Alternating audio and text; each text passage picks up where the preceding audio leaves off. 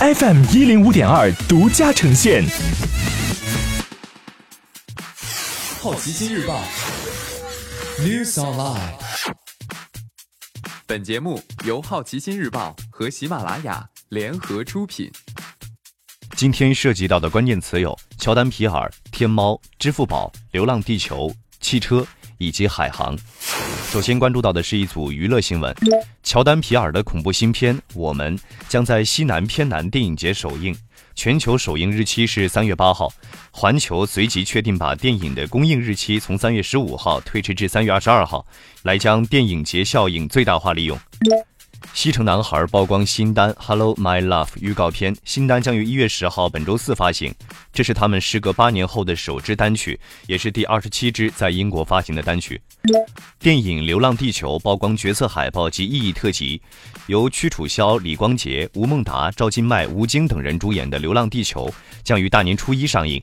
电影故事中，太阳即将毁灭，人类在地球表面建造出巨大的推进器，寻找新家园。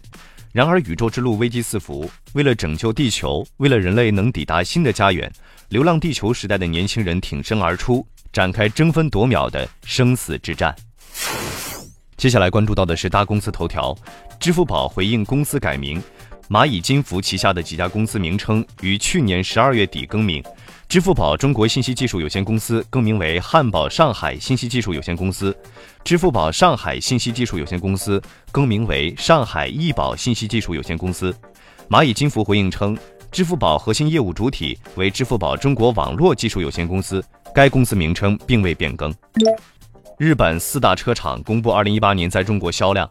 二零一八年，丰田在中国销量为一百四十七点四五万辆，同比增长百分之十四点三；日产销量同比增长百分之二点九，为一百五十六点四万辆；本田销量同比减少百分之一点七，为一百四十三点二万辆；马自达同比销量减少百分之十二，为二十七点二万辆。海航继续卖资产。据路透社报道，海航与银行协商，计划出售的资产包括哈尔滨的一处酒店项目、对在线贷款机构点融、渤海人寿保险以及海航期货的持股。今天你不能错过的其他新闻有：九家华尔街机构准备设立新交易所，挑战纳斯达克和纽交所。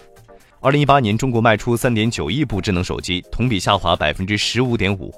世界银行将二零一九年全球经济增长预期从百分之三下调至百分之二点九。宝马中国市场的车型将内置天猫精灵。微信年度活动微信公开课 Pro 今日开始，将持续两天。ofo 称海外部门解散属于正常业务调整。国家市场监管总局等十三个部门召开会议，禁止各地市场监管部门对保健品进行评比、评优等活动，整治保健市场。原定于七号、八号两天的中美经贸问题副部级磋商延续至第三天。以上就是今天好奇心日报 New Sunlight 的全部内容，也欢迎你把刚才的收获告诉周围的朋友。好奇心日报 App 高颜值新闻媒体，让好奇驱动你的世界。我是杨征，下次见。